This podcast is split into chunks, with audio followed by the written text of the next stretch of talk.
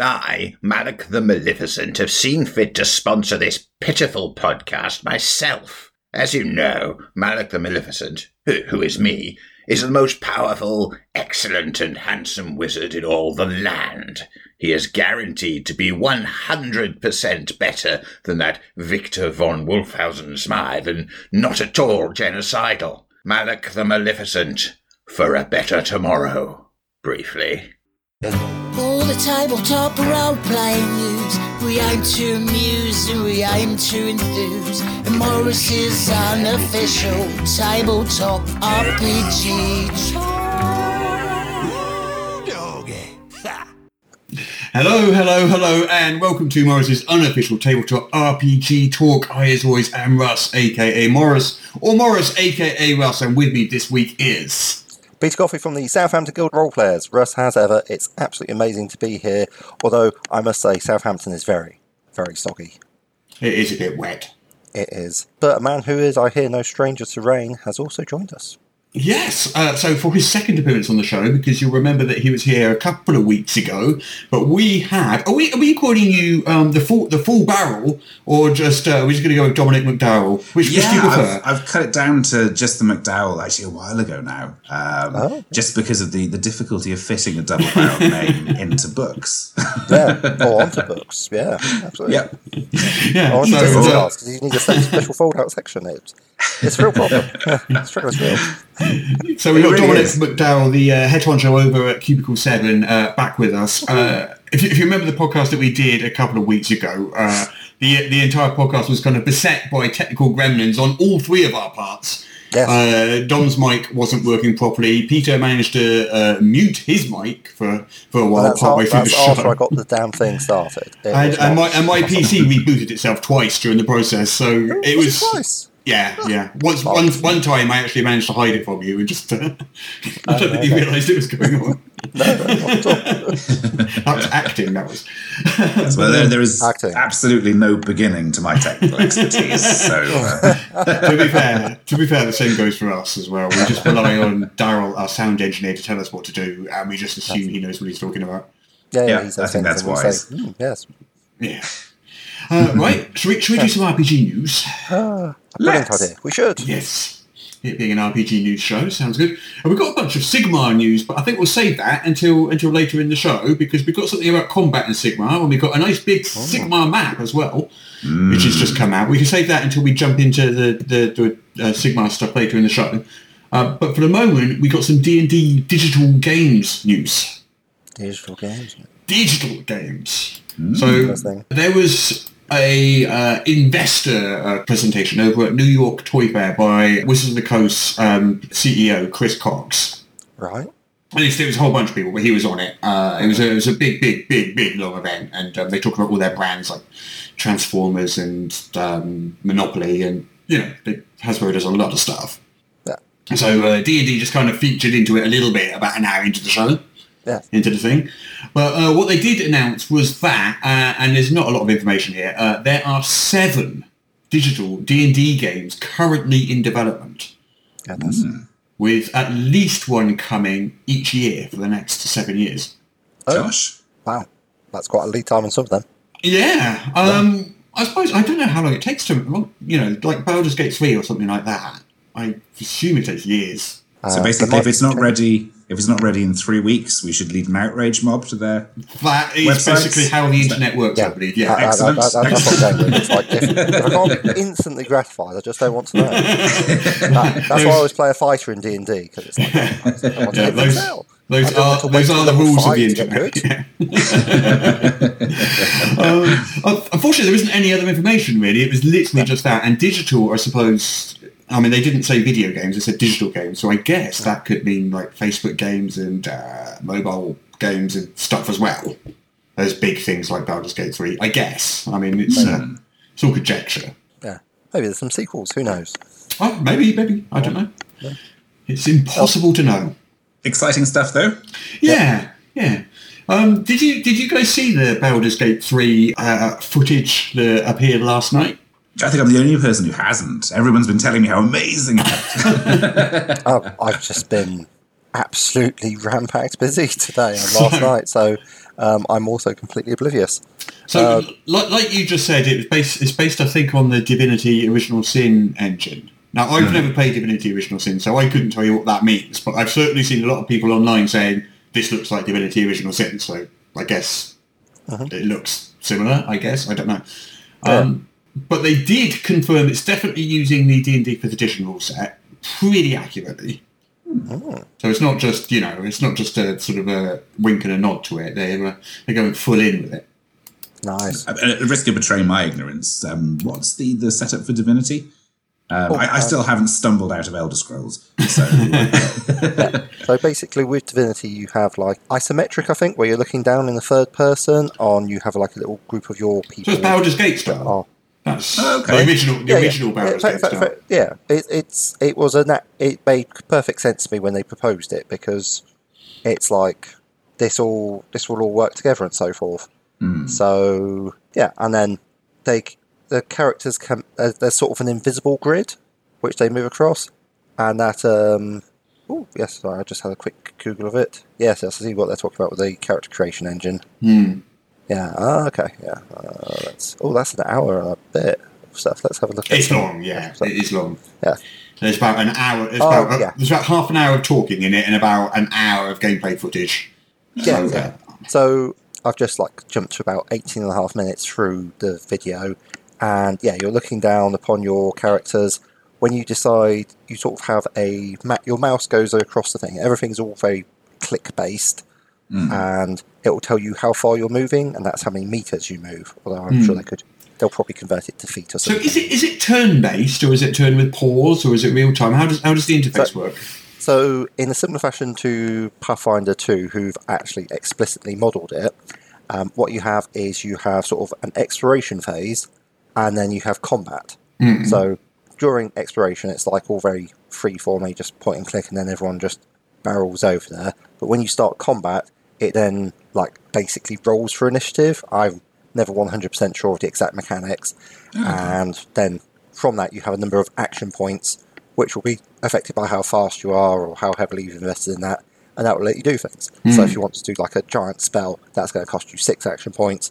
If you want to walk over and hit a dude with a sword, that's maybe two free action points. Hmm. And the more fancy you get, the more exciting it gets. Hmm. And yeah, so just having all these special abilities, I could easily see how they'd model extra attack, multi-classing. Yeah, no, it's a it's a re- it's a really good fit. oh, awesome. Um, so there's uh, you can create characters with six classes, which are fighter, wizard, rogue, ranger, cleric, and warlock. Uh huh. and each of those has two, except for the cleric, which has three subclasses. Makes sense? Uh, Yep. There's 15 races to choose from. Nice. Um, so you've got your usual elves, dwarves, and humans and stuff. Yeah, There's yeah. also Githyanki, Drow, uh, Tieflings, obviously, and a vampire spawn, apparently, is, uh, is one of the choices. Oh, that's novel. I like it. Okay.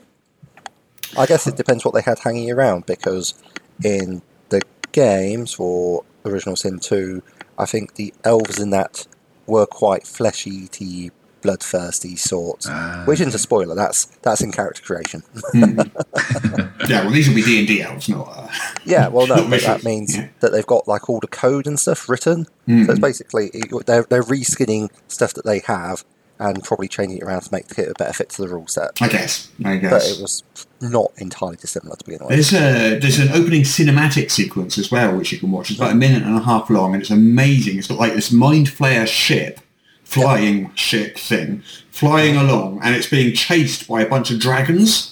And the dragons are breathing fire at it and ripping tentacles off of it and stuff. Yeah. And then it teleports, and the dragons teleport after it, and it's a, Yeah. it's, it's like that should be a movie. They should make the D and D movie. That's a, that's amazing.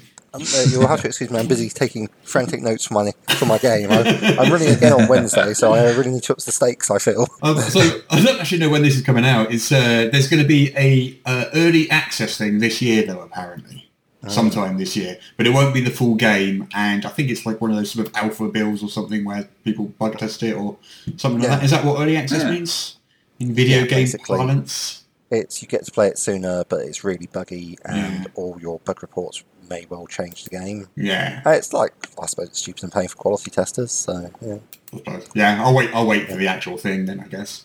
nah, I, I'll probably way myself. Yeah, Yeah. I'd, I'd Yeah. like to experience it. Has the has, has the creators intended?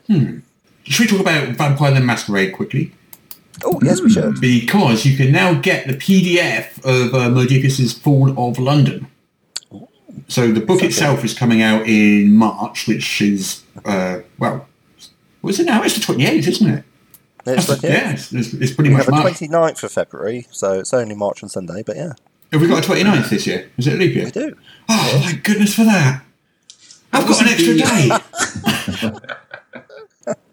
A Fall of London is isn't that one of the uh, the fantastic uh, Mr. Peregrine's projects? Uh, Did Andy do that one? is it? Uh, Yeah. oh, yeah. I think So so. there we go. Oh, well, we've got, we've got quite a few people, actually. So we've got um, Clara H. Herbal, Kira Magrann, Mike Nudd, Andy Peregrine, Hilary Sklar, and Steffi Vidan. No, Devon, sorry. Ah, fantastic. Uh, and developed by Matthew Dawkins.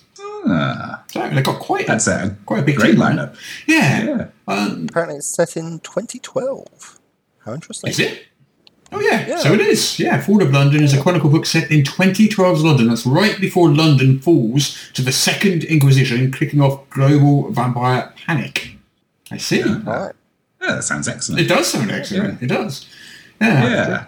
Have I- I was, I was just go back. I, I always make a point of picking out Andy when um, when, when stuff stuff that he's worked on's come on because I don't think people appreciate just how broadly he's worked, how much stuff he's worked. on. yes. Uh, yeah. He's worked on a lot outstanding. Yeah. The other guy like that is uh, Darren Pearce. Seems to do so much work as well. Like Yeah. every time he posts on Facebook, it's something else. Yeah, But, he's, but Da- Darren's one of those people that can really hammer something out, you know, pretty quickly for you. So if you, if Yeah. you need thirty thousand words in three weeks, he's the guy you go to because you know he'll be able to do it.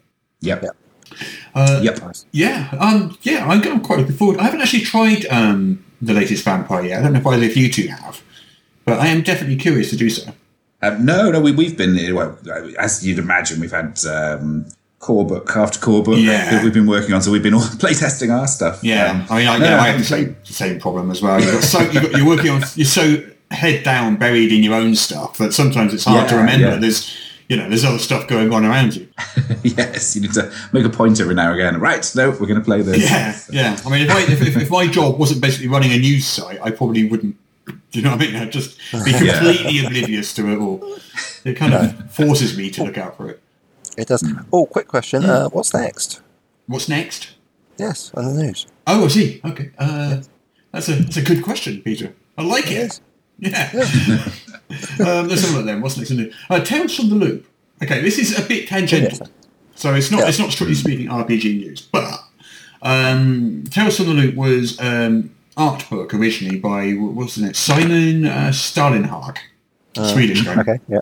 and that inspired the RPG, and the RPG is absolutely gorgeous. Yeah. It's absolutely It's- beautiful, beautiful RPG. Like, Tales Ta- Tales from the Loop for those who are just tuned in or who um, are trying struggling to place it is where you have beautiful Swedish 80s countryside with fantastic mecha and strange, bizarre alien artifacts from a distant alternative dimension, Yeah. like crashed into the middle of it with small children playing on them. Yeah, basically, yeah, yeah. Yeah. Um, Uh, it's like if, if, you, if you don't know what I'm talking about, Google it, and when you see something like what, then that, that's the stuff. Good stuff. it is a, a lovely, lovely game. But this is this is a TV show, so it's, it's not in, it's not based on the RPG itself. It's inspired by the same art book that inspired the RPG. yeah, and also by the fact that Stranger Things made approximately all the money and all the fans. Yes, yeah, there is that too. Yeah, yeah. Um, so that's coming out Just throwing it out on Amazon, April the Yep. third. So a month away. Oh, really? That's a definite lock-in for me. Yeah, oh, definitely. Yeah. That should be should be It fantastic. does. It does look. It does look utterly, Is it- utterly fantastic. Is it called Tales from the Loop? Yeah, yeah. yeah. Sold, right? Okay. Um, so we'll report back on that more later. when We've been watched the entire series. Yeah, um, there was a new Unearthed Arcana from Wizards of the Coast. Oh yeah. I know you're not the biggest fan of them, Peter, but um, but they are news, so we do have to talk about them. No, no. Yeah, sure, no problem. Uh, I'm just Do you remember what they are. Uh, so we had the Artificer, which is like a, a magical Iron Man. Again. Uh, the Armourer for the Artificer, sorry. Oh right, yes. Sorry, that, that that makes a lot more sense. I was like thinking, but The Artificers in uh, yeah, so from the Last yeah, War. it's, three, it's new subclasses. So uh, this is the Armorer subclass for the Artificer, which is basically Iron Man. Uh, we've got uh, the Circle of Stars for the Druid, which is sort of divinations and uh, sort of constellation-based powers. Yes, astrology. Right.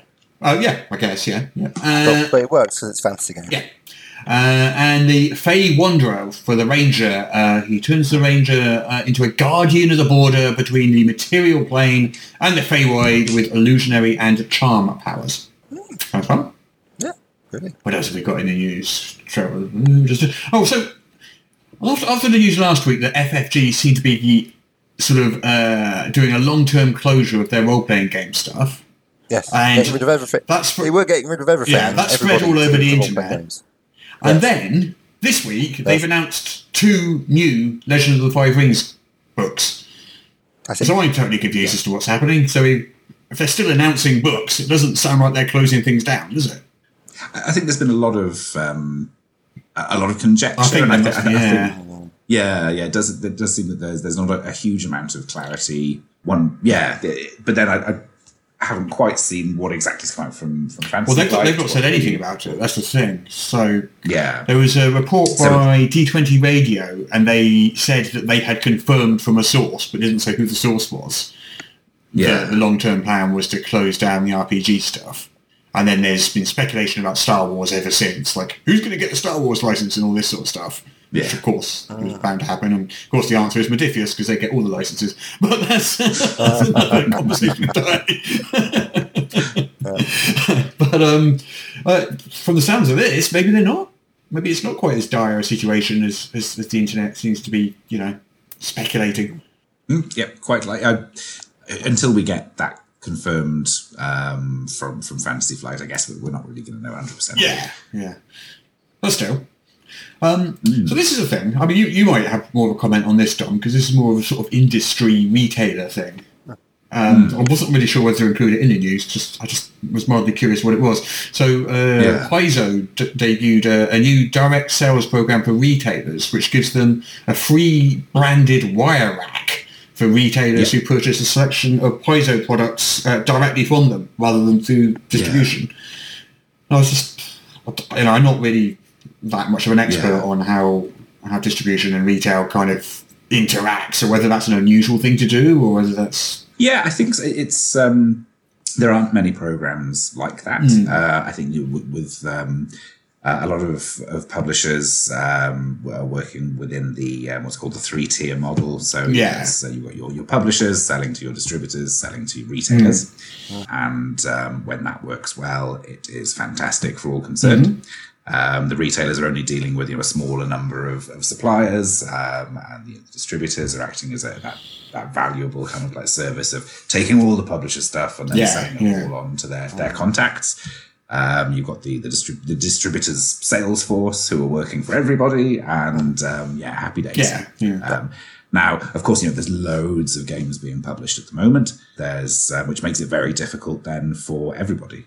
The um, you the publishers are trying to stand out amongst a much more crowded field. Distributors have got a huge number of products to, to look at, um, let alone stock, keep in a warehouse, sell to people. Um, that's huge challenges for them. Uh, and then retailers have got uh, again an enormous array of products to pick Yeah. from, um, and you know, f- they're they're on the, uh, at the the sharp end there of you know if they make poor purchasing choices, then their shop slowly sells up, fills up with things they can't sell. yeah, yeah, yeah. So uh, yeah, challenges all round. So the um, an initiative like this is um, something that you can you can try and do to secure your shelf space in retailers. You know, if you've got that unit in there, then you've got a presence. Yeah. Um, they're more likely to keep it filled up with your stock. Well, I guess you're, you're, providing the shelf itself. I guess, yeah. Exactly yes. So uh, so no no it's, it's a very attractive thing to, to have that uh, in in retail. Um, and then there's the you know, obviously that it's difficult to um, to supply something. You know, obviously it's going to be quite an expensive item for them to make and to get to stores. So they've they will have had to have looked you know will that work through the traditional distribution model? You know can they or is that going to be very difficult? Giving something to distributors Yeah. that isn't something that they sell that's there's some challenges there. Um, just you know how, how they would make all that work. So uh, yeah, it's um, I think you know the, the as soon as you go beyond the, the usual ways of doing things, then um, sometimes you have to look at being a bit more creative, doing things a little bit differently. Yeah. Um, Yeah. yeah. Well, especially if you're, you know, if you're someone like Paizo as well, you've got a bit of sort of leverage to do that as well. Because Yeah. Pathfinder is going to sell. Yes, absolutely. I think to make it worth uh, worthwhile, there, there's got to be a, a minimum spend. Yeah. Um, you've got to know that you know, the retailer's going to take a certain amount of, of your products um, to do it, but to make it worthwhile, you giving them that thing, which you know, a big metal shelving unit's not to not going to be cheap. No. Tell you what I also bet. I bet you get some fans there that want the want the shelving unit as well. Because that's just how fandom works. Yeah, an application from the totally genuine shop company. Please send. Yeah. Yeah. Yeah, it's, it's, Oh, it's, it's kind of like those retailer tiers on Kickstarter. You always have to say, we will ask for proof that you are a shop. yeah, yeah. Oh, it's something you have. Yeah. Well, you know, it's um, yeah. There's loads of issues around um, that that kind of thing at the moment, Yeah. and making sure that uh, where where you draw the line with that as well, with with um, promotional things for retailers, you've got to really decide out who you're trying to support, Hmm. who you're. I mean, like like with the um, the bits and mortar ski. Are you, Russ, are you, are you part of Well, I'm the bits and not. No, I uni? should. I should. I should get on that because I do. I do intend to be. Yeah. Yeah, oh, it's, it's really worthwhile. It's really good. It's um, uh, for those who don't know, that's a it's a scheme that uh, that retailers can um, participate in. Um, it was originally set up. Don't know when, a long time ago, but um, there were a number of publishers that uh, that clubbed in together, led by Evil Hat, and they and us were, were providing PDFs free uh, to people who were ordering direct from us, and we wanted um, we wanted good stores to be able to participate in that, and, and there's a nice sort of value add um, for for them as well. You know, as I said, we, we would much rather people have a local friendly game store Yeah, stuff yeah. through, and um, and we'll you know we, we will support that as Yeah. much as we I, can. I totally agree. So Get- um, get- it's really good. If you, buy yeah. a, if you buy a physical book, I mean, I think you know, getting a PDF for free is just a no-brainer these days. Yeah, I think so. Yeah, it, it's um, people are paying for the content. Um, now, if if if we ever get to um, if we're doing uh, really sort of like rich content digital things, then that that's different, I'd say. But when when it's the PDF, then yeah, okay, we bookmark it um, and you know, make it searchable and all the rest of it. But um, I, that that that's I'm quite content is what people are paying for when they're buying the content. Yeah. Yeah. And also, um, friendly local game stores, especially, are vital for role playing games more than any, any other. Because stuff like Warhammer 40k, I didn't need to go to a games workshop to learn how to play that. It, Yeah. it's, it's got it all set up, but actually playing a role playing game without knowing it, you've got like five, six people you're all supposed to suddenly provide entertainment for, and how does this work? Yes, And definitely. I I think mean, that's like, one. Of, YouTube has helped, but yeah. Yeah, no, absolutely, and, and that's one of the brilliant things about Bits and Mortar is that um, yes, it allows the retailer to give a, um, a copy of the PDF when someone buys the, the physical Yeah. book, but we also give them permission for their staff to um, access that library um, so they can learn about the game and deliver better demos That's a good um, idea, and speak yeah. with more knowledge. So. Um, yeah, it's a it's a um, a great thing for giving, um, you know, helping to uh, provide stores with the, the knowledge to, to sell our games. Yeah. better. So yeah, it, it's win-win. It really is. Um, so uh, if, if your if your local friendly game store doesn't do that, then um, nag them about joining up to Bits and Mortar. It's, it's well worth it. I think we might be done on the RPG news, apart from the apart, okay. apart from the Cubicle Seven stuff, which we can all sort of like uh, combine in a big, big long section in a minute. Um, Yeah, so absolutely. yeah, that's pretty much it. Oh, apart from my own bit of RPG news, obviously, is You have- yes, you have RPG the? Soul Space, the Spartan Gambit Kickstarter. Oh, So this podcast will be going out tomorrow, which is Saturday, and the Kickstarter starts on Tuesday, March the third, which is the third. and then ends the following Monday, one week only. It's a quick starter. But- Ah. Yes, it's an experiment on my part, and I don't know how well it'll go, and I might never do it again. We'll see. Uh, but I'm just Yeah. curious. Depends on how much money you make and how many authors you get. Well, yeah. Like if money's good and ulcers are low, then yeah, it's. Essentially, yeah, yeah. It's an experiment. We'll see. We'll see. I mean, Yes. Yeah. And man, it's- it's an auspicious time to launch it because it's just before International GM's Day. yes, the day before International GM's Day. Yes. Yeah, it's, I, I know. It's very easy for me to remember which day that is March 4th for GM's Day. Yeah. because that's my birthday. So it's like, Ah. yeah, which Russ apparently started years before we met. So it's like he clearly, he clearly recognises the values of March 4th. And I'm like, yeah, I can't really argue with that. Does this mean I'm supposed to get you a present next week? No. All right, I won't then. right, Might bring over some Damson gin if you're lucky.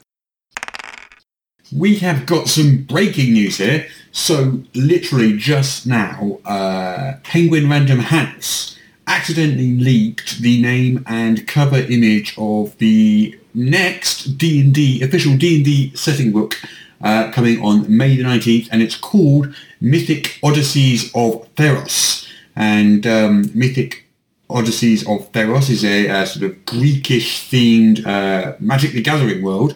So um, that makes it, uh, after Ravnica, that makes it the second official um, uh, Magic the Gathering world to, to be turned into a D&D setting. There's a massive, great big list of races on the Magic the Gathering um, Wikipedia page, and I don't know how many of those will translate from uh, Magic to D&D. Um, some of them are obviously sort of like Greek-themed monsters and stuff. Um, there's cats, centaurs, gorgons, uh, there's merfolk, uh, minotaurs, satyrs, spirits, zombies, uh, archons, basilisks, chimeras, cyclopses, demons, dragons, giants, hags, harpies, hounds, hydras, krakens, uh, lamias, uh, manticores, pegasi, phoenixes, uh, and sirens and sphinxes. Um, so uh, yeah, I mean, this literally just happened. So uh, Penguin Random House uh, accidentally posted this page um, with uh, uh, the product details, the ISBN number, the the, the date, uh, the product cover, which shows like a it looks like some kind of Hydra fighting some Greek warrior, and then they quickly took it down again when they realised their mistake, but not before I managed to grab a picture of it. Yeah, breaking news. The first time we've ever had breaking news actually break during the podcast itself. It's time to play our favorite game. It's time to play the game. Our favorite game in all the world. Guess the Kickstarter from just the name. Let's do let's do some kickstarters, shall we? Shall we Oh, have yes, quick- let's. Or what what we mm. could do is we could play our Let's do game. that. of we play our favourite game in all the world, Dom? Yeah, I want to play your favourite game in all The the world. best, the best game. Okay. What is the full title of our favourite game in all the world The ever? full title of the game is our favourite game in all the world. The game where I read out the name of a Kickstarter and you try and guess what it is from just the name. A nice, snappy title. No. I always think that will one day I'll publish this game and it'll be on a box, and that the entire title will be on the front of that box. It, it just trips off the tongue. And now that we've had our rules recap, uh, let's go. All right, who would like to go first? Um, all right, well, did, did, did you want to go first, Tom, or shall I? You can go. All right, first. Tom. Uh, I, I don't want to go first. first, Just, yeah. just, uh, just show people how, how not to do Yeah, it. okay then. The terrible mistakes you can make. so, Peter, what is Yes. dragon stew? bit chewy, I'll be honest. Sounds delicious. Oh, well, well, it's like one of those recipes. First, catch your dragon. yeah. yes, uh, dragon stew. I think this is a zine. Uh, I'm going to say this sounds to me exactly like a zine. It's people who are wanting to do uh, probably Dungeons and Dragons esque format style things, and this is going to be the Kickstarter for getting it rolling and stuff. That's my best. Are you, sh- are you sure that Dragon Stew isn't the lead character? it's Stuart. Oh, sorry. I, I, yes. Well, well, well, his mother calls him Stuart, but yeah. Stuart Dragon. Go to your real response. no, S-T-E-W. That could work as well. yeah, good. good. You got that. well, unfortunately, unfortunately, Peter, you are completely, completely wrong. That's a definite score of minus 10 points out of 10. Because what this is a, a cooking supplement for D&D 5th ah. edition. Like Dungeon Meshi, but even better. Dungeon Meshi being a manga, which is fantastic and all about people who, due to terrible life decisions, are having to explore a dungeon and have absolutely failed to have any of the stuff that they need to go through it, like supplies and so forth. So they're forced to eat the monsters they find along the way. Oh, that's Sounds good. fun. It's it's actually re- it sounds like a really interesting concept. When you read it, it's like really well written and actually quite beautifully illustrated. So yeah, Dungeon Meshi is the name of it. Um, thoroughly recommend. Dungeon Meshi. Gosh. Hmm. Okay. Yeah, that That's sounds right. interesting. So is it, is it is, is Dragon Stew like is it in world or out Uh, or let's have a out look. It says it Recipes. is a cooking supplemental for 5th edition with cooking classes, uh, dessert familiars. In I don't know what a dessert familiar is. Um, cooking rules and a cooking trial Well, I guess it's adventure. like a big scorpion or something. Oh, sorry, that's Yeah. desert familiar. My bad. It's- it's Right, rules for cooking in D and D. Wow, summon a sous chef. Oh, It's got an adventure in there. Uh, Oh, awesome. yeah, cast grilled milk. uh, by someone called Antonio Is it- Denico. Denico. Is this kind of bringing the um, overcooked to tabletop? Oh, So, it's dad's joke time. now we're talking. Yeah. Oh, a bit of overcooked. Yeah. God. Yeah, that could work. Right. Yeah. Next one is Yes. for Dom. And the next one is God, um, They Feed on Fear. evocative. Yep. Um, I feel fear. Steve's job. um, they feed on fear. Um, I think this one is about. Is it an economic simulator? is is it? Um, is this like a hedge fund thing? Is it like a? Um, I think I think it's it's definitely some kind of crisis capitalism. Yeah, that's what it is. That's it's like got people eating lobster on the front cover, uh, loads of champagne, and laughing, laughing as people are sort of like looking worried outside. Um, yeah, I, I, that's that's With Simon Pegg in it. Uh, oh yeah. Do you reckon it, would it be? But what will he be? One of the goodies of the baddies? He can do both with a plum, you know. Scotty is Simon Pegg. right. Would you like to know what this actually is? Or, or, or should we just move on and just leave people? I think that would be doing a disservice to the uh, Kickstarter creator. it's a possibly. horror RPG where you play the horror. You create and take control of horrific interdimensional beings that sustain themselves by devouring the fear and essence of their victims. So I was right. Basically, I think you were, yeah. I think, I think you scored 10 out of 10 now. Perfectly spot on. yeah, um, it's a 32 page RPG, uh, digest size, 5.5 times 8.5 inches. Uh, that's it. Fully contained 32 page RPG. Excellent. That sounds good. I'm really intrigued by the interdimensional Yeah. aspect. Well, your, uh, oh yeah, your, the Fear Eater's goal is to sow discord, fear, and horror, all while avoiding the feeble attempts to end their rampaging, unquenchable feast. Yeah, Okay. Sounds good. Yeah. So, sort of a duet play Uh, it doesn't say that. Okay. Oh. So, I don't know, what, three, four? Uh, I don't know, I'd feel less special if I was playing it it wasn't duet play. Like, I, I like having to share the spotlight with like three or four other rampaging horrors. It's just not the same. Um, okay. Well, this will, this will set you about 25 of Canada's finest dollars. Oh. I don't know how they translate into American dollars or pounds. What's 25 25 Canadian Canadian dollars. Canadian dollars. Um, no, that's not going to No. work in my head today. 25 loonies, as they might say. Seems unlikely, but. There was one other Kickstarter that caught my eye this week, actually, not part of the game, but it was um, Oh, it's £14.49. it was called uh, Infini Dungeons, and it was a 100 foot dungeon Oh, just that. on a kind of roller, and you'd like roll. It's like Scroll, that, isn't it? that wide, about a foot Yeah. wide, or two feet wide, Yeah. and hundred feet long, and it looked astonishing. I mean, I wouldn't buy it just because I haven't got room for it. I just, I just Yeah. don't know where I'd use that, but it does look pretty awesome. Well, I think the idea is you like unroll I the guess, bits at yeah. time. Yeah. and then I was wondering, as- as, go along. as a GM though, wouldn't you be tempted to just like kind of like push it along and squash all the characters' miniatures as they die?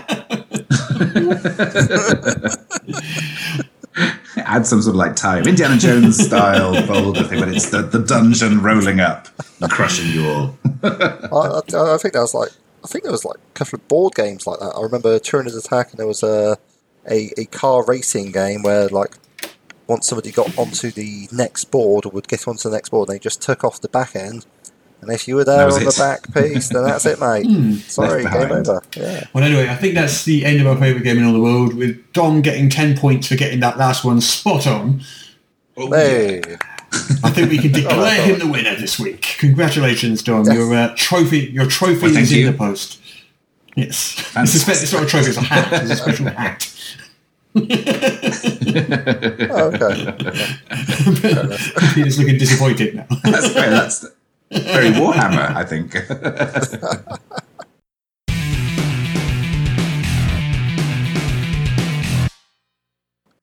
Hello there. I hear of the greatest druid in town. Indeed I am, sir.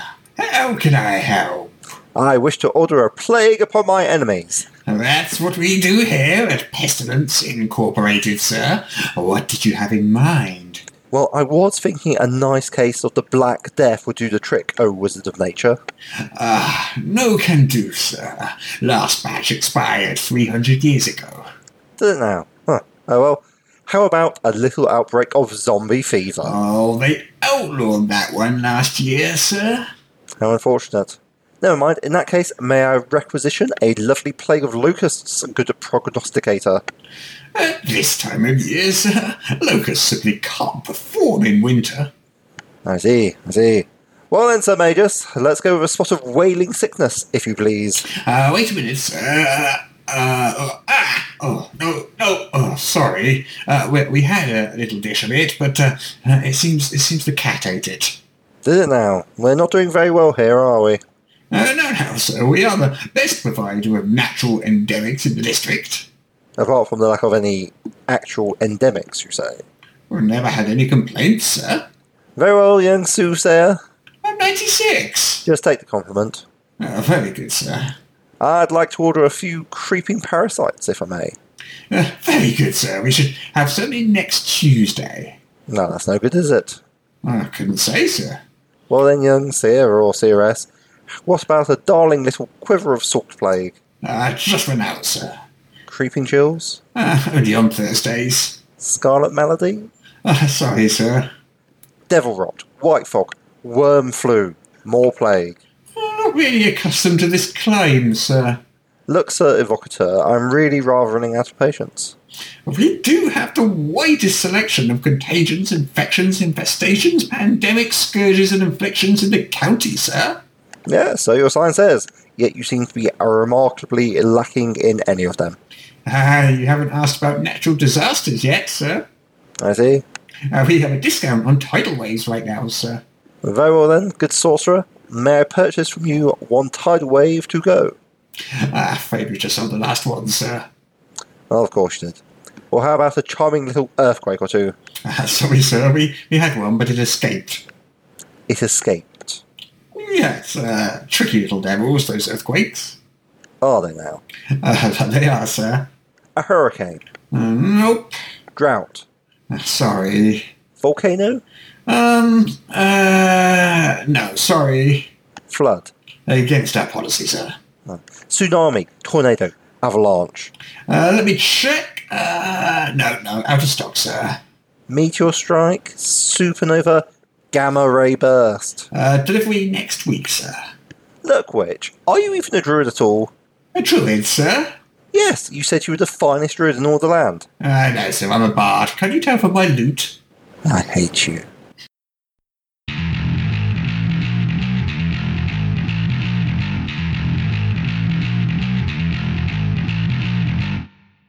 Right then, shall, shall we talk about some Cubicle 7? Oh, that's good. I mean, Just my arm, You've I think. had to talk Yeah, about Cubicle 7? yeah why not? We've, we've got, we've got Warhammer Fantasy Roleplay, Age of Sigmar, and Warhammer 40,000, otherwise known as Warhammer Mhm. 40k, Yes. uh, which is also known as Wrath and Glory. So, right, we've got three distinct and separate concepts. Let's unpack it for our listeners. Oh, should we start? Should we start with Sigmar? Just because some news came out this week about Sigmar. Uh, Yeah, absolutely. A- Age, Age of Sigmar, yes, yes. Age of Sigmar, yeah. following on in the continuity from the Warhammer Fantasy yes, roleplay. yes. And the full name is big Age of Sigmar Soulbound, I believe.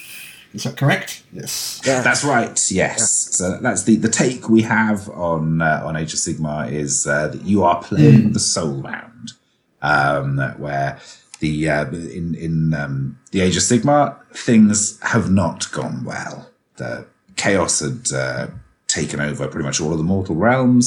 Then Sigmar led his big fight back against that with the Stormcast Eternals and So, uh, so Si- Sigmar's like a human figure who's ascended to godhood and then comes back to go against chaos, which are the literal forces of sort of demons and all different sorts of flavors of the so-called ruinous powers that are rampaging That's right. through Warhammer World. Yeah, Yep, that's right. The uh, the fight back started, and uh, they started making inroads. The problems started occurring when Nagash, who's the god of the dead, uh, realized that uh, Sigmar had been stealing all of these souls that were his rightful, uh, the the uh, god of the dead, Nagash's rightful due, and Yeah. Forging them into the Storm Stormcast was, was sort of a leech, wasn't he? And now he's sort of uh, uh, so Nagash has also become a god and then come Yeah. back. Is that right? That's right. Okay. Yeah, that's right. Um, he? and he's furious. Now, originally Yeah. they were allies, um, so there's been lots of sort of like history of betrayal and things like that. Nice. Uh, but he was very upset uh, at all of his souls being stolen um, by Sigmar and other other things that he did not like going on. Uh, so Liberated, liberated, not stolen. Yeah. exactly, exactly. um, so uh, he's uh, unleashed his own devastating plans. Um, uh, the, the Necroquake, which is one of my favourite event names ever. Um, so uh, that has been a further setback to Sigmar's plan. So you, you've gone from a, a big sort of like build up to the the fight back, um, and then all of a sudden, uh, Sigmar and the uh, the forces of order have been pitted against a lot more than they were bargaining for. right. So uh, there is a lot of stuff that needs doing. Um, the, uh, the the fight back is you know on a, on a knife edge. Um, I mean, really, all you've got is, is beachheads in the um, mortal realms. Uh, there's the, so the first sort of cities are there, um, but um, there's um, it's it's pinpricks of light. Um, but there's so much that needs doing, and that's where the Soulbound come in. So you're, um, it's a, an, a revived order from the Age of Myth. You're playing these people who, are basically taking a vow and allying with the mortal realms to to um, help fight back against uh, the forces of everything that's assailing them. Uh, so you're filling the gaps where you know it's going to be impractical, or maybe they're stretched too thin. So the forces of order are stretched too thin to, to do something. The Soulbound will go and uh, do uh, do what needs doing. So uh, So I think when you were last on, you mentioned that the system you're using was a bit more heroic than the Warhammer Fantasy roleplay system. Can you sort of talk a little bit about the system Yeah. itself? Yeah, absolutely. So it's a D6 dice pool uh, system. We have um, a bit of variable difficulty in there, and um, then numbers of successes as well that you're uh, that, that you're rolling for. So it's it's um, in terms of the, uh, the the what you're rolling. Um, anybody who's played uh, Age of Sigmar will be familiar with that kind of. You know, you're rolling d6s and seeing if you have succeeded, and then there's a how well you've succeeded as well. in So there. you've got like um, an attribute on your character sheet and skills, and the numbers that you have there give you the number of dice you roll. Yep. That's your Yep, D6 that's dice roll. right. And the difficulty, it's like what's it? The average is, I think, th- was it three? The difficulty number Uh, four. or four? Yeah. You have to. The what, what is it? If you roll a, is it, if you roll a six, that's a success, isn't it? Was it five or six? It is a um, depends on how good you are compared to what's going on. So Yes, um, you've got the focuses as well. I remember. Yeah. that's right. Yes. So you've got um, you're rolling the dice. So you've got, you've got training, which gives you the extra dice on your skill roll, and then you've got Yeah. focuses that give you uh, the ability to adjust a die roll. Yeah. Um, so uh, if So you've got you've got- focus of Yeah, you've got a handful of dice, and then if Yeah. you've got the focus, then it increases or it decreases the number you have to roll on these dice to get the success. that's right. Yep. Yeah. And then it becomes really easy to count it up because um, I'm Yeah. aware some of our listeners may never have seen a game that isn't a D20 system. No, absolutely. So yeah, you, you'll you'll be you'll you'll have a number that you're you're trying to roll on your dice, Yes. um, and you'll have um, uh, depending on the difficulty of the task, you'll have a number of successes that you need to get. So sometimes it's just you, you need to get one. So as you- if you're if you're if you're uh, difficulty of four, uh, you're rolling four dice. As long as you got a four on one of those, you know, for something pretty easy, then yeah, you're all right. Um, and then sometimes you'll need two, sometimes you'll need three, depending on the. It, it's it's a nice way of giving uh, the GM a few, uh, two, you know, a few different levers, um, and then uh, with the player choosing the focus, there's the um, the ability there to yeah to tweak them. I don't. I'm still. We've obviously been playtesting a lot, but the um, I'm still torn every time it comes to right. Am I going to get an extra die in this, or am I going to go for the, the ability to, to tweak it? Yeah. Oh, Yeah. Yeah. It's interesting, yeah, yeah. It does give you some some really, some good choices as a, as a, when you're making your character. So what, what sort of characters are you going to play in this? What are the sort of range of, uh, of occupations or roles that you're going to be playing? So there's loads of archetypes that you can choose from, um, and we've been trialing though. What's trialing? We've been trailing. That's the word. We've been showing people them. That's, that's an even better word. Uh, they're the ones that we've been uh, showing off on the website. So uh, if you look on the uh, the Age of Sigmar news on cubicle7games.com, then uh, you'll see a load of them there. Yeah, I'm trying to remember now what I've been playing. Most, I've actually, it's a good mix of. I've had some some Stormcast Eternal characters. I've had good fun with those. Um, I love playing the um, yeah, it's the, the Stormcast with the Soulbound. They're a little bit different because they they've kind of been claimed Yeah. by Sigmar already. So you're kind of you're you're part of like the Soulbound group, but you're not as bound to the others as they are to each other. So I found that quite an interesting tension. I, I mean, I, I've not heard the phrase Stormcast Eternal because I'm so out of date on my Warhammer lore. Hmm. Shocking, I need to go on a refresher course or something. This could be my opportunity. I think we Uh, can help is with that. Stormcast Eternal? So, Stormcast Eternals are heroes from across the ages uh, who um, have been faced when facing a um, an existential threat. You know, when facing they're, they're just about to make their last stand.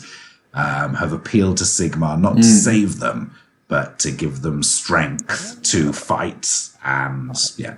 Get the job. So um, that has uh, th- those Sigmar's been uh, scouring the ages for, for those heroes who um, uh, have what he's looking for.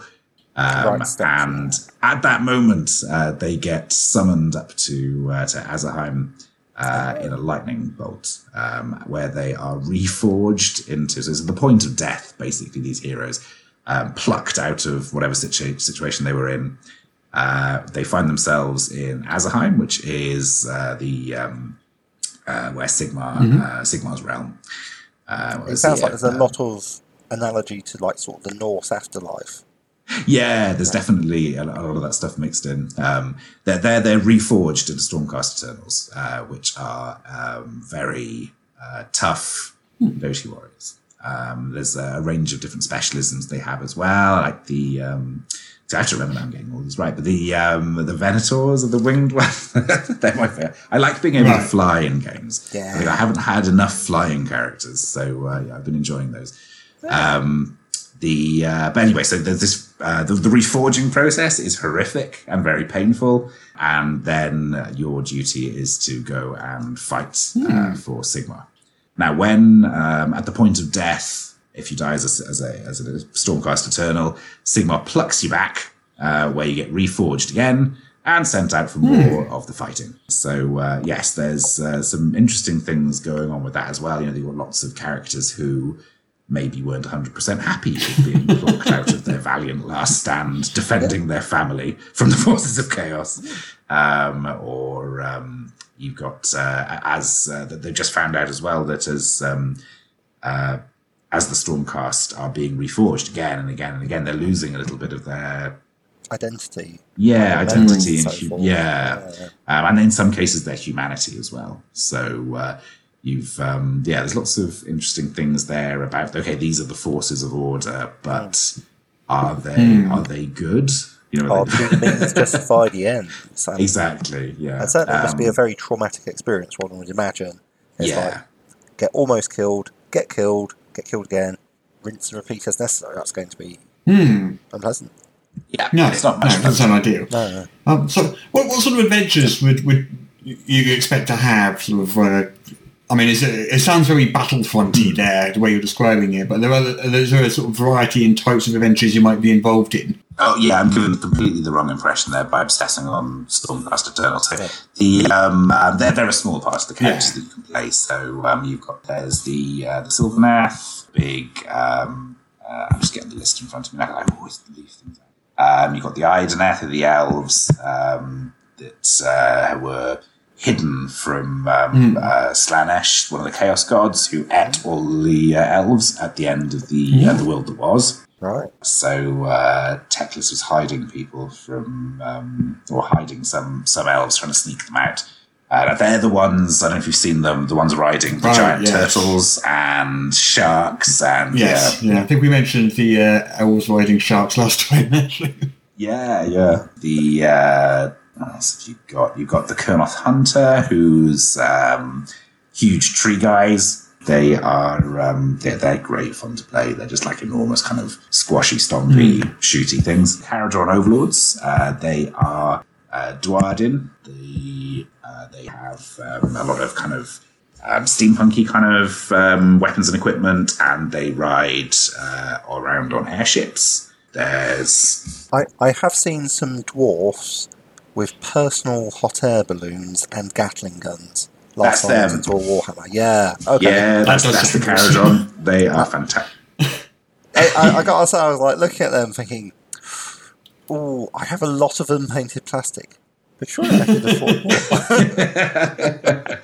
There's so- yeah, absolutely. The airships are fantastic, um, and yeah, like you say, the um, the the sky riggers, um, yeah, they're great, um, and they can make stuff as well. You, you've got uh, the what what um, the the sort of the evolution from dwarves into dwarven with the, with the age of Sigmar. There's a couple of different kind of um, types that have that have come out. You've got the fire slayers as well, which are um, do you remember the old troll slayers and giant slayers um, and dragon slayers from the um, the old world? Um, the, the big um, Yes, Jotunheim, yeah, yeah, yeah. Um, Yeah.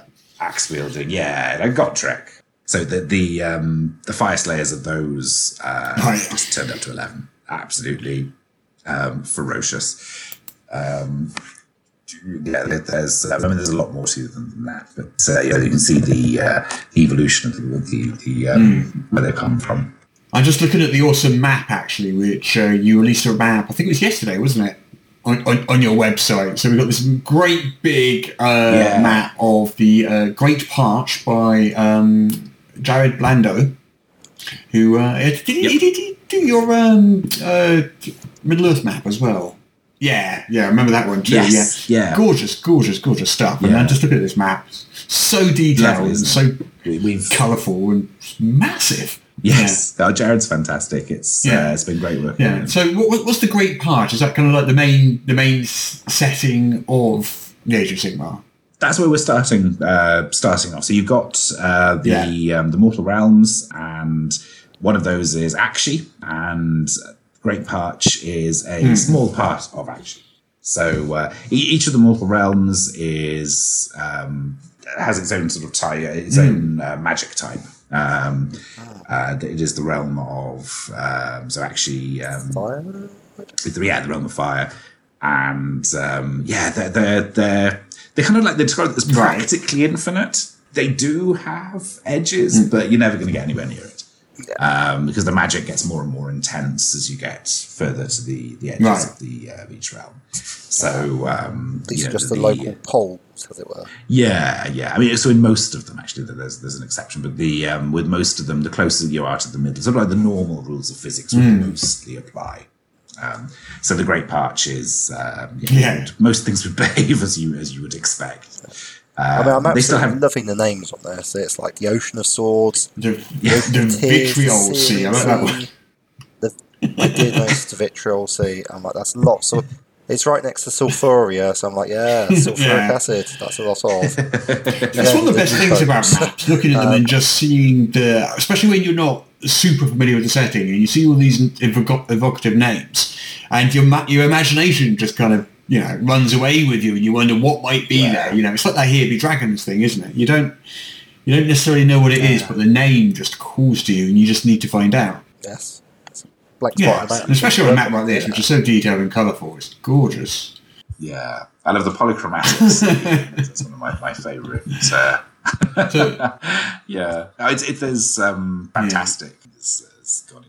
I think one of the um, uh, when- when the Age of Sigmar first came out, um, and I, I picked up my copy and um, I, I flipped it open. It was the first map I came across. Was uh, you had um, uh, the the wonderful floating, beautiful Yeah. islands, waterfalls flowing down on one side, and then kind of like a, its mirror image on the other side of the map was um, ones that had been infested with uh, by Nurgle, um, and it was just like pus and ooze, waterfalls coming off these festering islands that are floating around the place. There's like a greater demon with its guts in the river was a landmark. it's, like, this is different. why, why do like evil this. evil beings always Yeah. seem like pus and slime and stuff like that? I mean, if I was evil, I'm sure I still wouldn't like pus and slime very much. I would You'd still have some hygiene, hygiene standards. Yeah. Yeah, I, th- I think it's one of the your inversion, isn't it? Is one of the um, what, what, what, one of the strongest tools Yeah, for, for suppose so, yeah. signaling, isn't it? You know, the, whatever the, the opposite of of, of what what a, what a, a normal whatever that means personal person would Hmm. uh, would object to or would, would yeah yeah yeah. But yeah, it's definitely a um, uh, the, the chaos gods tend Yeah. to go in for those. So, how much can you say about the schedule on this? I know you can't give a release date at the moment, but where, where sort of Hmm. are you in the process? Not yet, no. Uh, so we we're very close Yeah. to being done. Yeah, it's one of those things. I think as a company, or also as, as a publisher, personally, it, it's always a challenge. That kind of like you know, the, the um, the being able to to get things out in in a way that you can identify nine months previously. Um, in terms of timeline and stuff like that, it's uh, it's it's always a challenge, um, and I think you know we, we, we do tend to approach these things because again because we love them and we're really invested in the games um, that we're making, and we want to make them as as uh, as as well as possible, and only make them be as good as possible. The, we- we're much more focused on quality and getting them right than we are about Yes, yeah. working to a timeline.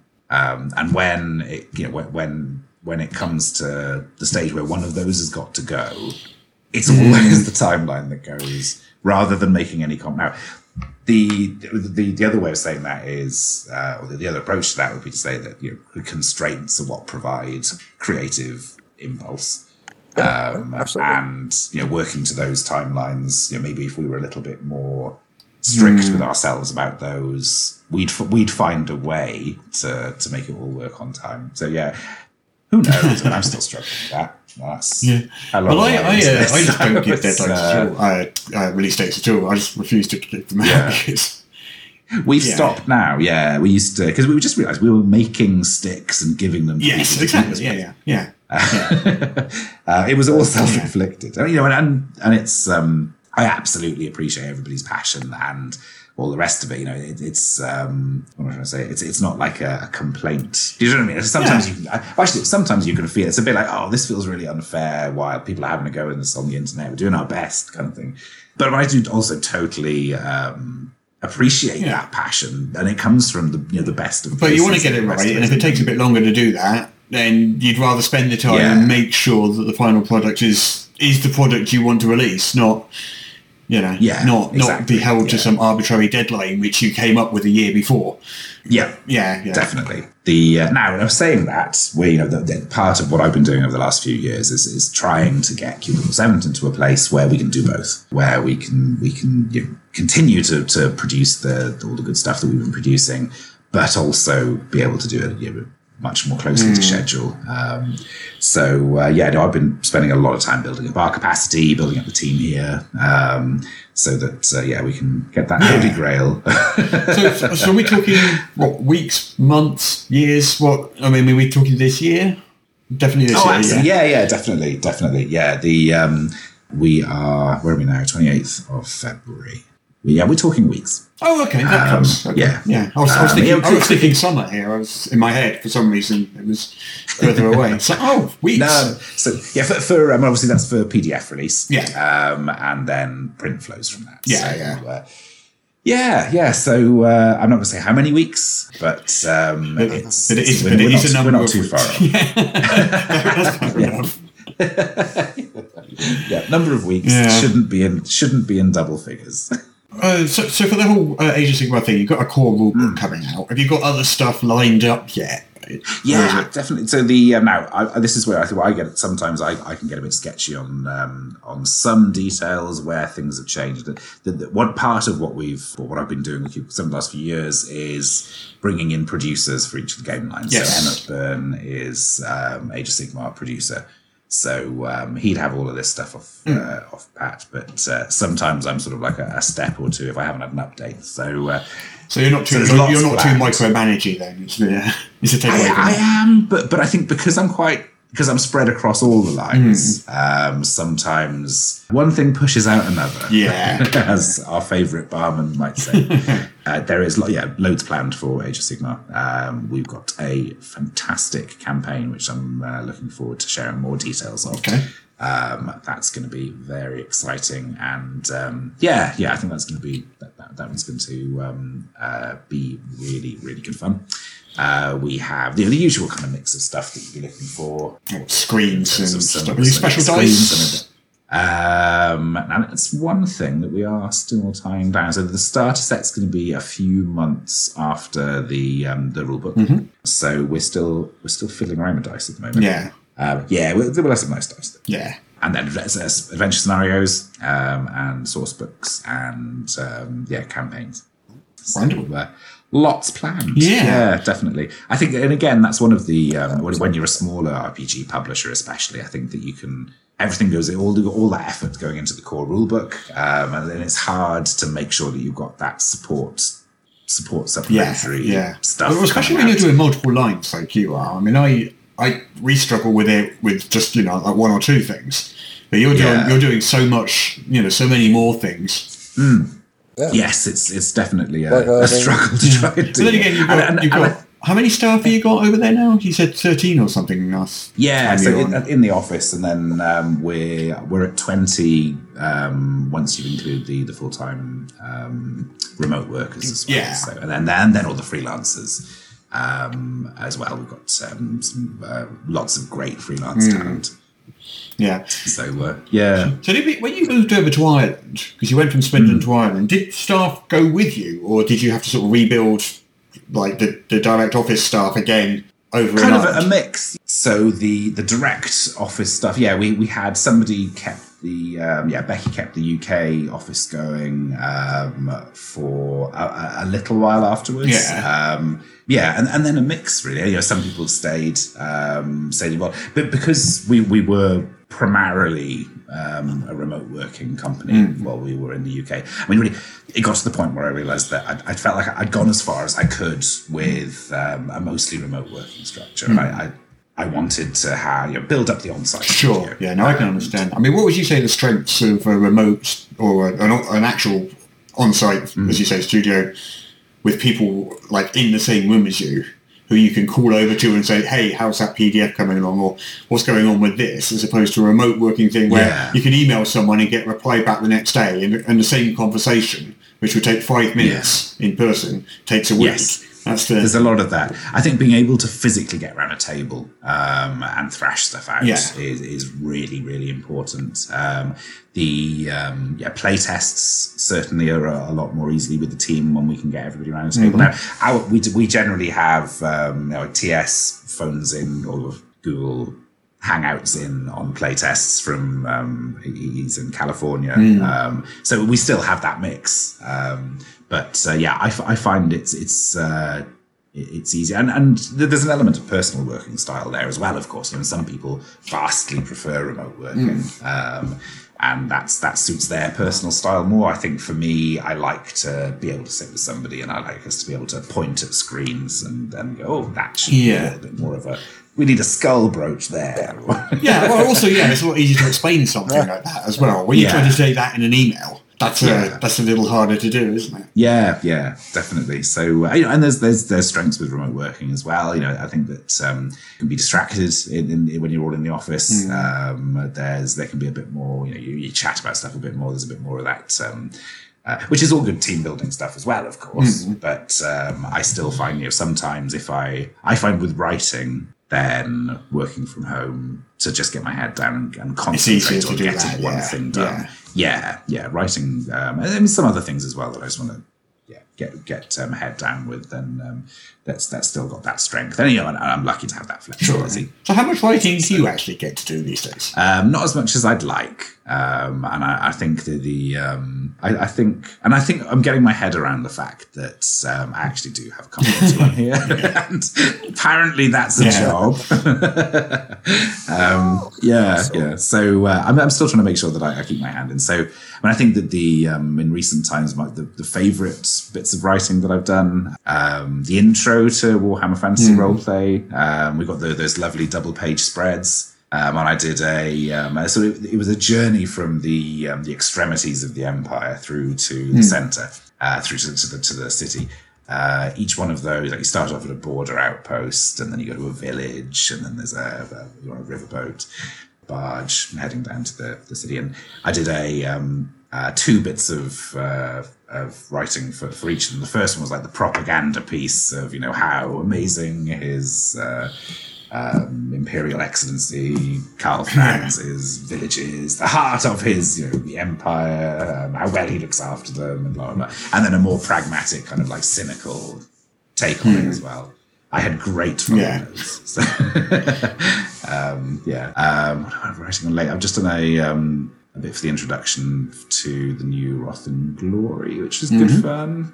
So basically, at the moment, it's just cherry picking. Yeah, enough. but uh, yes, uh, the bits that I definitely want to want Yeah. to do. Uh, I mean, Indulge yeah, for me, for me, it's uh, because I can have sort of people working on Judge Dredd and stuff like that. It allows me to do my little passion projects like Soul Space and things like that, and just keep them to Yeah. myself and have a bit of fun Yeah. with that, and take take the time over them, and just make them the, the the thing that you know. I make them for myself, and I make the product that I want. Yeah. and I hope that other people want it.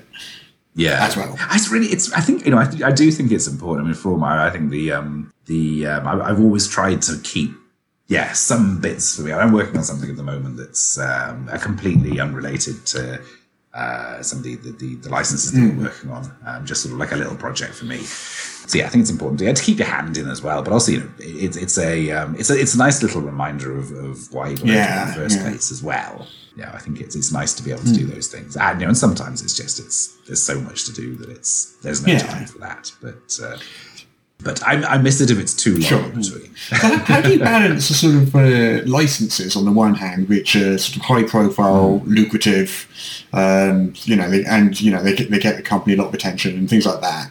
But then also stuff where you want to be developing your own IP, and, Yeah. and you want to be doing both of those things. How do you sort of manage that balance?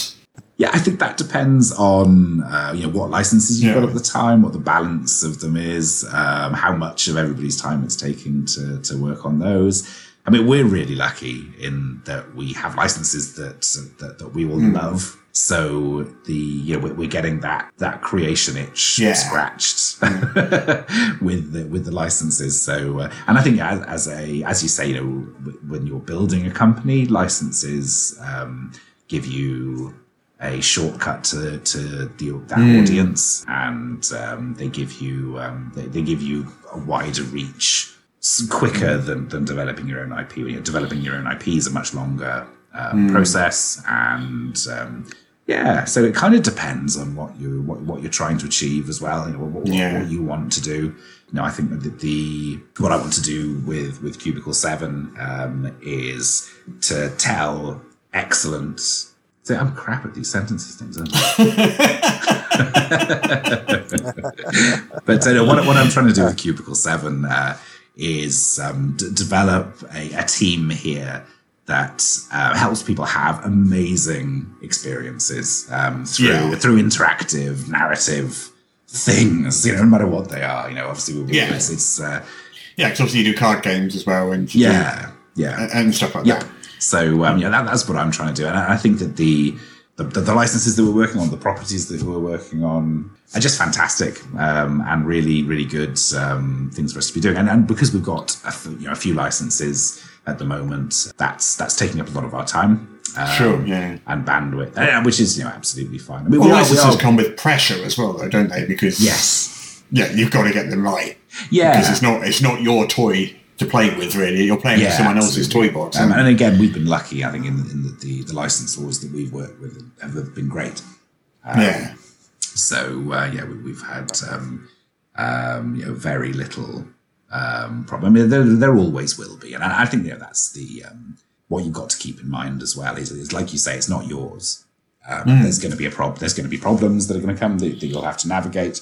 Um, you'll have to be making sure that you're you're doing things right. Um, And sometimes there's just like business things that happen that mean that it stops. yeah, yeah, yeah, yeah, absolutely. And pretty much all licenses stop eventually. yeah, yeah, They- exactly. They have to, don't they? Yeah, Yeah. definitely.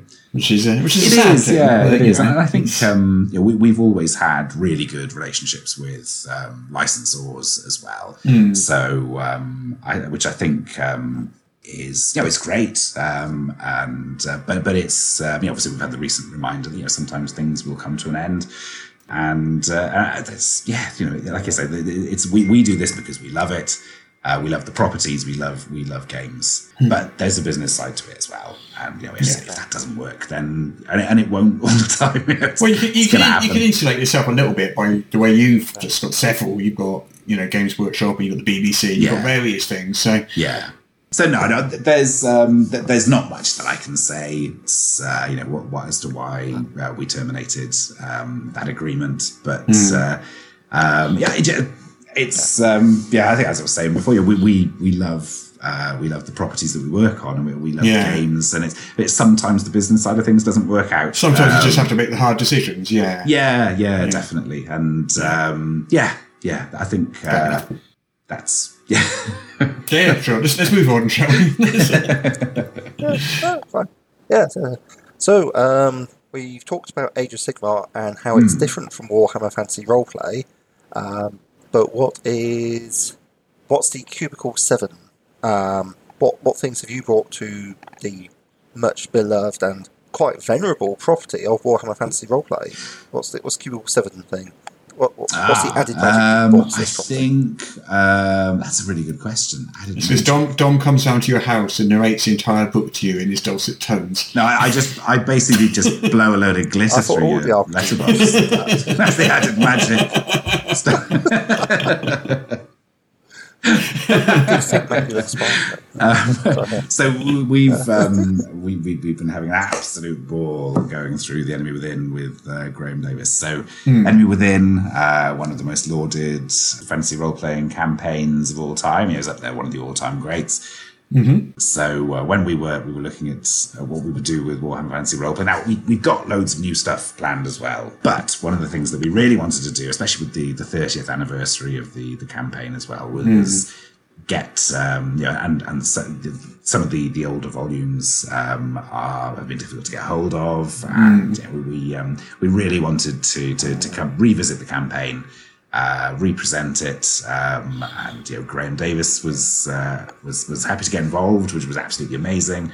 Um, as one of the, the authors on the, the original campaign, Yeah. um, and give it the the director's cut treatment. So uh, yeah, sort of re-edit it to be Yeah, more yeah, modern there's, sensibilities. Because So, role so, playing so is it quite different lot, then to the original? A lot, a lot. Well, um, I think that the um, as Graeme's been saying, is it taking advantage of thirty years of playtesting. right. Um, Yeah. So uh, I, I think that the biggest thing that people will notice is that we've got these grognard boxes, which are um, present loads of different options. So the other thing with you know, with a well-loved campaign like the Enemy Within is that lots of people have played it. So um, the we wanted to you know, uh, Graeme wanted to build in a load of uh, suggestions and options for um, completely changing it. So um, you've the um, you're just maybe swapping out um, who is the antagonist in a certain part, or um, Well, there's a, there's a um, sort of the, the, the last adventure of the original campaign. I know some people who have occasionally sort of said it may be a, a little anticlimactic. Oh, the, the part five, the um, Yeah. yeah. the um, Empire in Flames. Yes. Um, I think there was, was- wasn't there like a fan version Yes. of it that someone I can't remember now. yeah, I think Warhammer's always had a huge fan community who've been you know, producing a load of great stuff. Yeah, there, there's um, there's lots of stuff, and I think there were there were plans uh, for Hogshead to do part five again, and Yeah. um, yeah, I think that's what I was. Yeah, that's what I was remembering. Actually, Yeah. Yeah. Sorry. Yeah. So yeah. what, what we've done is it's, it's an all new part four and five. Uh, Right, So okay. the uh, parts one, two, three. Uh, part four of the Enemy Within was something rotten in Kislev. Um, there's loads of great stuff in that, but it, but some people felt that it took it off in a bit of a different direction. Um, Yes. it was like a side quest, wasn't it? yeah, yeah. Yeah. So um, the uh, the part four that we are doing is um, builds on some of the plans that uh, people had at the time. Right. Okay. So, is it the, uh, the same same name though? Is it? No. Same, oh, to- oh, totally different thing. Yeah, yeah. Oh, right. Okay. Okay. So uh, yeah, four and five will be different. Yeah. So Are they the- are they are they currently secret then? Um, I can totally remember. That's not. the Horned Rat is part 4 um, and yeah, Enemy in Ruins. Uh, So uh, yeah, Empire in Ruins. All right. Part five. So uh, if they're not secret now, I'm pretty sure they're not secret. Um, so where, where, where, where are we on the uh, sort of production schedule? 'Cause yes, the first one's we not out we yet, had our it? Is soon? through of the the book, the the interiors. So um, the uh, I believe that then um, there's a load of those on a truck going to Germany to have some things done to them to turn them into the collector's edition. Uh, and uh, once we've got those blocks, we, yeah, we're we're just checking those. Once we say they're okay, then the binding starts on the standard edition. So yeah, we're really in the middle of the process at the moment. So we don't have a firm ETA on when they will arrive here. It's uh, yeah, the, the, printers are doing their thing. Right. So what, we talking weeks again or Uh, oh no, it should be. I reckon. Again, it's all these Tomorrow, various tomorrow dates. when- lunchtime, you say. Right. two, two to three weeks, wasn't it? Two to three weeks. Everything takes two to three weeks. Um, I think, yeah, it, it's uh, it's in progress. We, we'll we'll know soon. We'll we'll, we'll know uh, rather than me making it up. Uh, yeah, so so That's for part volume- one. Yeah, That's Volume part two- one coming, so two is going to be a bit behind that. Um, that one is uh, we should have a PDF of that in. Uh, it's being pulled together at the moment, so um, should be two. I think it's in the early stages of layout. But, Yeah. uh, yeah, getting there. The uh, and they should after that be um, two months, I think, two to three months, something like that. So um, we, we've um, what's the yeah? See again sentences. Words Strong. Yeah. yes, no, we're, we're, we're hard at work on them. Uh, loads of art coming in. Uh, loads of uh, yeah, but most of the most of the writing is complete. Actually, It's just the the um, the last part that, that's being uh, completed with writing at the moment. So, Wonderful. uh, we're, we're well in hand, and uh, yeah, we'll, we'll get through them in, in, in fairly short order now. As you, you mentioned a, a couple of moments ago, you mentioned the standard edition, and of course you mentioned the collector's edition. Hmm. Just wanted to talk about the collector's edition for a moment, uh, because this is um, priced astonishingly. In, in my head, I've got seven hundred and fifty pounds. It's about seven hundred quid, isn't it? Something like that. Uh, seven hundred and fifty dollars. Uh, Seven hundred and fifty dollars. Okay, Yeah. Now, now, to be fair, that's ten books yeah. right. and five packets of handouts, um, all in slipcases, uh, and we've um, pulled out all the uh, the stops on those, so they're um, uh, lots of foil stamping and gorgeous design and bookmarks and page edges. Sounds gorgeous, yeah.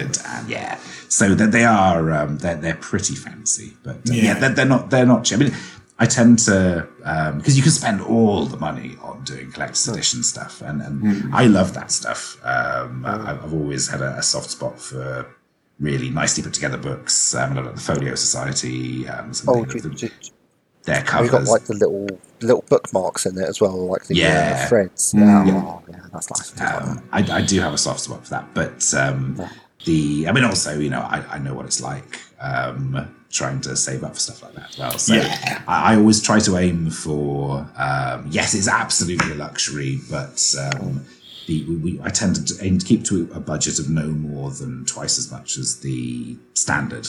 Um, so that's kind of like the budget that I work with, and to be honest, we overspend on those, but we keep it to that sort of Yeah. no more. I think I think it might be competing for maybe the most expensive RPG product, discounting tables and you know furniture and stuff. yeah, yeah. It beats it beats Invisible Sun. That's about Yeah. that's about five hundred Oh, or so, was it? Yeah, I think. What was what was that? Um, like absolute doorstop of a thing. It's like from the mid two thousands, like the biggest dungeon ever.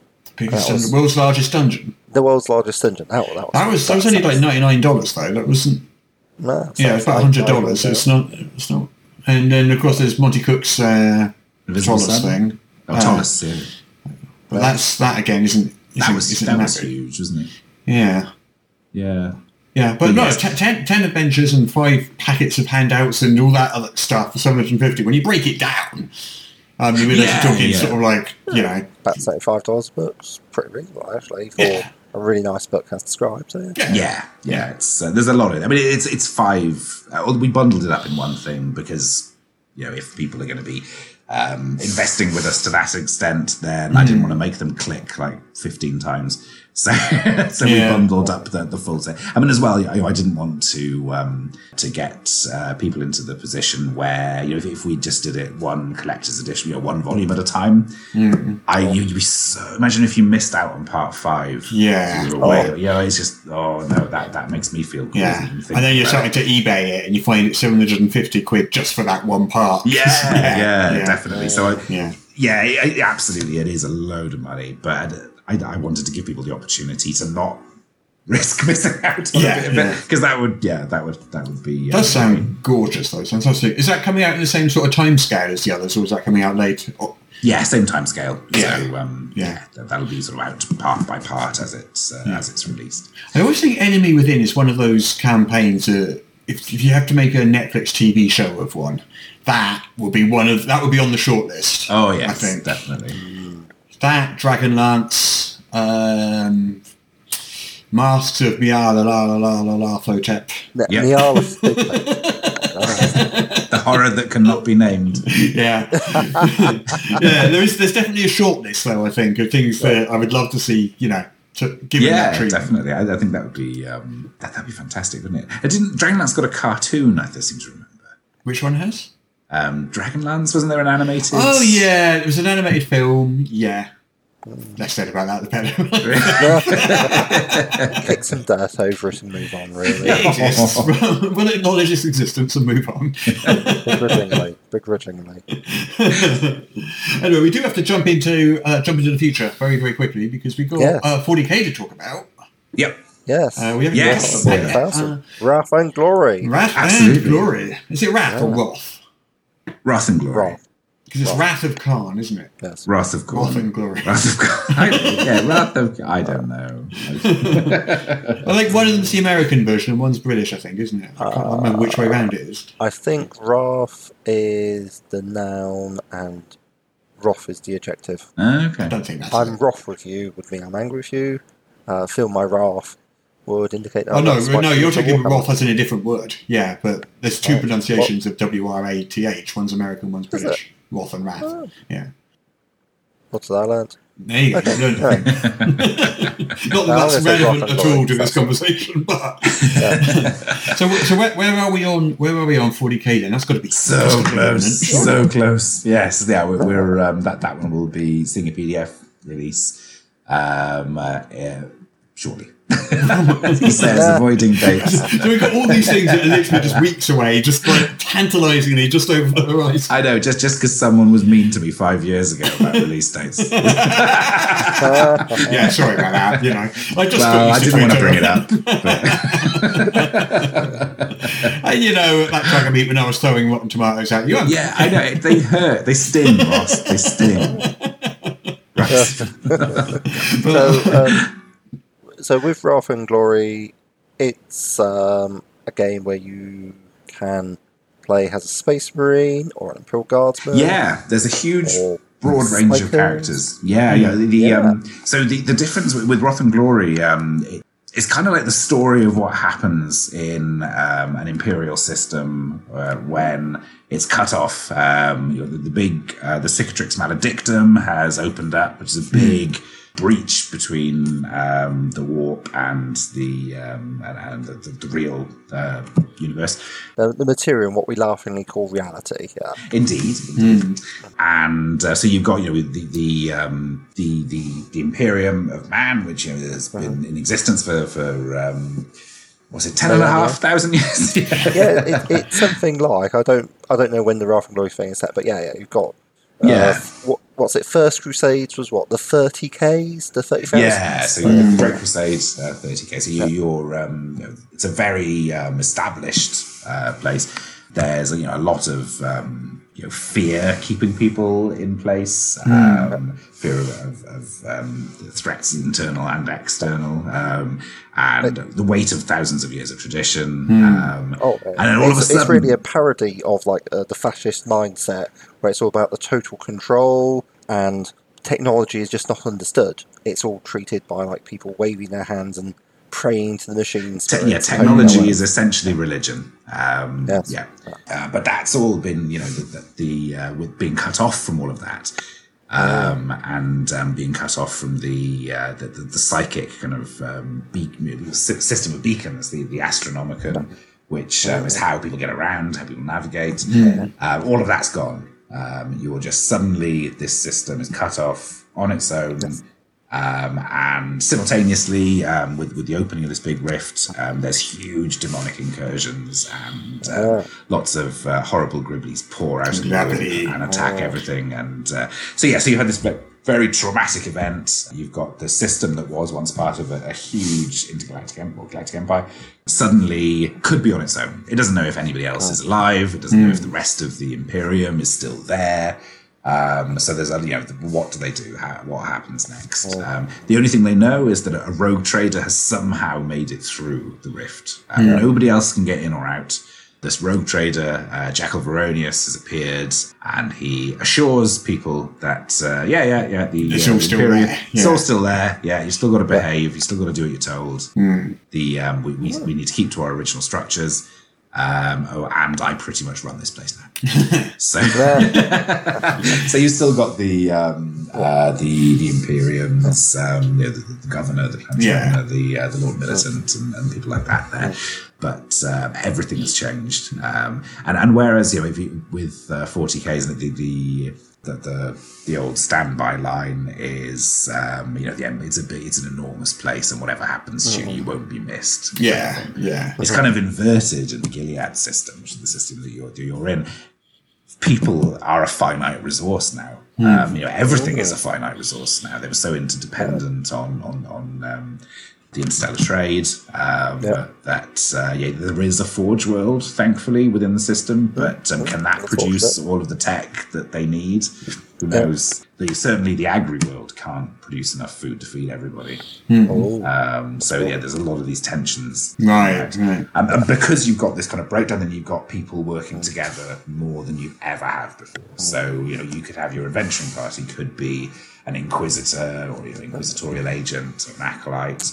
Um, could be they could have been um, the, the, maybe the rogue trader has tasked them with sorting out this thing, assigned them a space marine. Um, they could be you know that they've got the muscle of one space marine Yes. allocated to them. The uh, there is a there is a chapter trapped in there with them, uh, the uh, the absolvers, um, and part of when the when the rogue trader arrived, the, the um, he arrived with with some reinforcements of the new Primaris type space marines as well. So um, he's brought them um, reinforcements because they were they were sorely depleted. Yeah, so um, so you got a, a, a very broad base for the the adventuring party to draw from. Uh, we're also there's um, there's also some Eldari characters as well, and some more characters. There's, there's some little bits, and we'll be doing some more of those later on um, when we get a, a bit more into the line.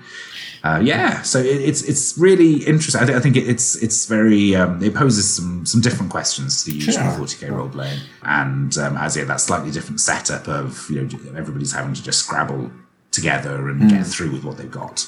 Um, and work together a lot more than perhaps they would in, uh, in other parts. So talking of the line as a whole, that, that gives me two questions then. So one is, is there a, a campaign planned or adventure series of adventures planned to go along with the core rule book that players can sort of dive Uh, into? yes, so the um, uh, there is a book of adventures that are coming out um, shortly after the uh, the core book. Yeah. um, and we're working on uh, the and some PDF adventures as well. Cool. will be, be very very quick. Yeah, so Yeah. Uh, we've got a lot of support planned um, as well, and um, a good chunk of it's uh, um, in a good state. And, and talking about support, is is that all going to be sort of uh, limited to the to the Wrath and Glory sort of s- sub section of uh, Warhammer 40k, or are you going to be spreading beyond that at all? The um, so to start with, yeah, we're focusing on uh, Wrath and Glory and the um, the Gilead sector. yeah, yeah. Is that is that just sort of what the license is just for that? No, no, no. The um, it that, that's our, our initial focus. Sure. Okay. Fair enough. Fair enough. Right then. Is there anything else you wanted to cover while we're Uh, I think we've covered everything. We've covered a lot. we've done we've done well today, I think. yeah. We've, uh, we've definitely covered a lot. Anything anything else coming up for Cubicle Seven that we uh, we haven't mentioned? Any Doctor Who Um, stuff coming? No, I think I think we've covered. I think we've covered all that well. Yeah. Yeah. Good. Lovely. Perfect. Yeah. Fantastic. Yeah, so uh, thank you, thank you so much for coming on, Don. It's been an absolute pleasure. You're welcome on any time again to talk about anything Cubicle Seven or, Oh. or anything else you want to talk about. Really, just uh, Thank you very much. I'd be Raven Island delighted. Um, so yeah, we'll sign off. We'll sign off for today. Uh, so that'll be goodbye for me, Russ. Uh, it's goodbye for me, Peter Coffey, from the Southampton Guild of Roleplayers. And goodbye for me, Dominic McDowall from Cubicle Seven and State.